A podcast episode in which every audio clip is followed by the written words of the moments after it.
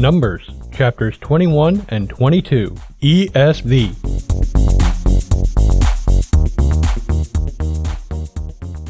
When the Canaanite, the king of Arad, who lived in the Negeb, heard that Israel was coming by the way of Atharim, he fought against Israel, and took some of them captive. And Israel vowed a vow to the Lord, and said, If you will indeed give this people into my hand, then I will devote their cities to destruction. And the Lord heeded the voice of Israel, and gave over the Canaanites, and they devoted them and their cities to destruction. So the name of the place was called Hormah. From Mount Hor they set out by the way to the Red Sea, to go around the land of Edom. And the people became impatient on the way, and the people spoke against God and against Moses. Why have you brought us up out of Egypt to die in the wilderness? For there is no food and no water, and we loathe this worthless food. Then the Lord sent fiery serpents among the people, and they bit the people, so that many people of Israel died. And the people came to Moses and said, We have sinned, for we have spoken against the Lord and against you. Pray to the Lord that he take away the serpents from us. So Moses prayed for the people, and the Lord said to Moses, Make a fiery serpent, and set it on a pole, and every one who is bitten, when he sees it, shall live. So Moses made a bronze serpent, and set it on a pole. And if a serpent bit anyone, he would look at the bronze serpent and live. And the people of Israel set out and camped in Oboth. And they set out from Oboth, and camped at Iye-abarim, in the wilderness that is opposite Moab, toward the sunrise. From there they set out and camped in the valley of Zered. From there they set out and camped on the other side of the Arnon, which is in the wilderness that extends from the border of the Amorites. For the Arnon is the border of Moab, between Moab and the Amorites. Therefore it is said in the book of the wars of the Lord, Waheb in Suphah, and the valleys of the Arnon, and the slope of the valleys that extends to the seat of Ar, and leans to the border of Moab. And from there they continued to Beer, that is the well of which the Lord said to Moses, Gather the people together, so that I may give them water. Then Israel sang this song, Spring up, O well! Sing to it, the well that the princes made, that the nobles of the people dug, with the scepter and with their staffs. And from the wilderness they went on to Mattanah, and from Mattanah to Nahaliel, and from Nahaliel to Bamoth, and from Bamoth to the valley lying in the region of Moab, by the top of Pisgah, that looks down on the desert.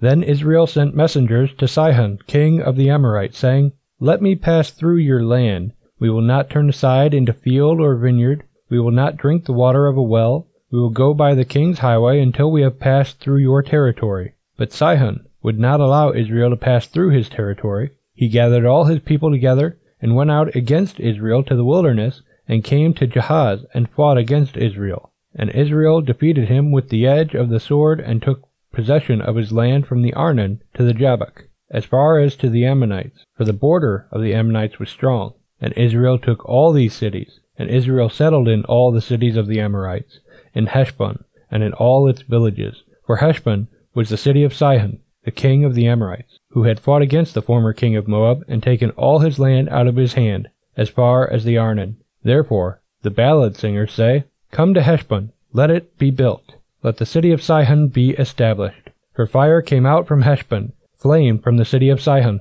It devoured Ar of Moab, and swallowed the heights of the Arnon. Woe to you, O Moab! You are undone, O people of Chemosh!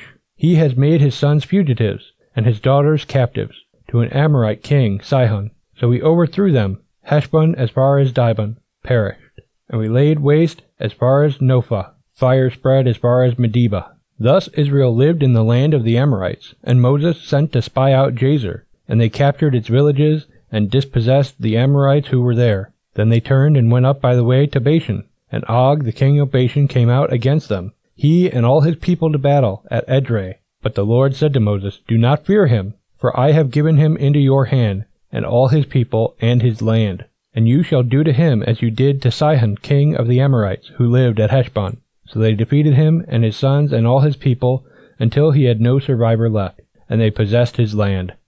Then the people of Israel set out and camped in the plains of Moab, beyond the Jordan at Jericho. And Balak, the son of Zippor, saw all that Israel had done to the Amorites, and Moab was in great dread of the people, because they were many. Moab was overcome with fear of the people of Israel. And Moab said to the elders of Midian, This horde will now lick up all that is around us, as the ox licks up the grass of the field. So Balak, the son of Zippor, who was king of Moab at that time, sent messengers to Balaam, the son of Beor, at Pethor, which is near the river in the land of the people of Ammon, to call him, saying, Behold, a people has come out of Egypt. They cover the face of the earth, and they are dwelling opposite me. Come now, curse this people for me, since they are too mighty for me. Perhaps I shall be able to defeat them and drive them from the land, for I know that he whom you bless is blessed, and he whom you curse is cursed.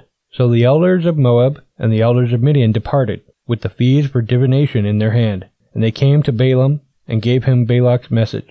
And he said to them, Lodge here tonight, and I will bring back word to you, as the Lord speaks to me. So the princes of Moab stayed with Balaam. And God came to Balaam and said, Who are these men with you? And Balaam said to God, Balak, the son of Zippor, king of Moab, has sent to me, saying, Behold, a people has come out of Egypt, and it covers the face of the earth. Now come, curse them for me. Perhaps I shall be able to fight against them and drive them out.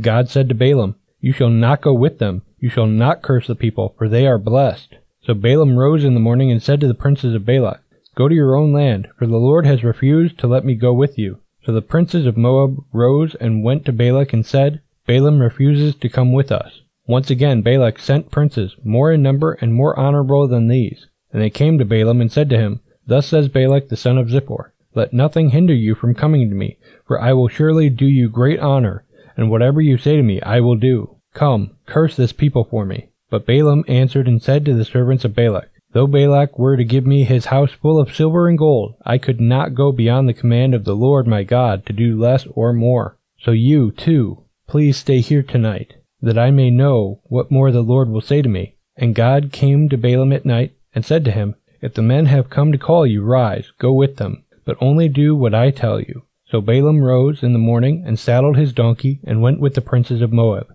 But God's anger was kindled because he went, and the angel of the Lord took his stand in the way as his adversary. Now he was riding on the donkey, and his two servants were with him. And the donkey saw the angel of the Lord standing in the road, with a drawn sword in his hand. And the donkey turned aside out of the road, and went into the field. And Balaam struck the donkey, to turn her into the road. Then the angel of the Lord stood in a narrow path between the vineyards, with a wall on either side. And when the donkey saw the angel of the Lord, she pushed against the wall, and pressed Balaam's foot against the wall. So he struck her again. Then the angel of the Lord went ahead, and stood in a narrow place, where there was no way to turn either to the right or to the left. When the donkey saw the angel of the Lord, she lay down under Balaam. And Balaam's anger was kindled, and he struck the donkey with his staff. Then the Lord opened the mouth of the donkey, and she said to Balaam, what have I done to you that you have struck me these three times? And Balaam said to the donkey, Because you have made a fool of me. I wish I had a sword in my hand, for then I would kill you. And the donkey said to Balaam, Am I not your donkey, on which you have ridden all your life long to this day? Is it my habit to treat you this way? And he said, No. Then the Lord opened the eyes of Balaam, and he saw the angel of the Lord standing in the way, with his drawn sword in his hand. And he bowed down and fell on his face. And the angel of the Lord said to him, why have you struck your donkey these three times? Behold, I have come out to oppose you, because your way is perverse before me. The donkey saw me and turned aside before me these three times. If she had not turned aside from me, surely just now I would have killed you and let her live. Then Balaam said to the angel of the Lord, I have sinned, for I did not know that you stood in the road against me. Now therefore, if it is evil in your sight, I will turn back. And the angel of the Lord said to Balaam, Go with the men, but speak only the word that I tell you. So Balaam went on with the princes of Balak. When Balak heard that Balaam had come, he went out to meet him at the city of Moab, on the border formed by the Arnon, at the extremity of the border. And Balak said to Balaam, Did I not send to you to call you? Why did you not come to me? Am I not able to honor you? Balaam said to Balak, Behold, I have come to you. Have I now any power of my own to speak anything? The word that God puts in my mouth, that must I speak. Then Balaam went with Balak, and they came to Kiriath Huzoth, and Balak sacrificed oxen and sheep, and sent for Balaam and for the princes who were with him. And in the morning Balak took Balaam and brought him up to Bamoth Baal, and from there he saw a fraction of the people. Hey, visit muniacfamily.com slash Bible365 if you want to hear more of this audio reading plan. And if you need a new Bible, then please shop at muniacfamily.com slash abs and your purchase will go to help our ministry. Thanks for listening to Bible 365. May God bless you.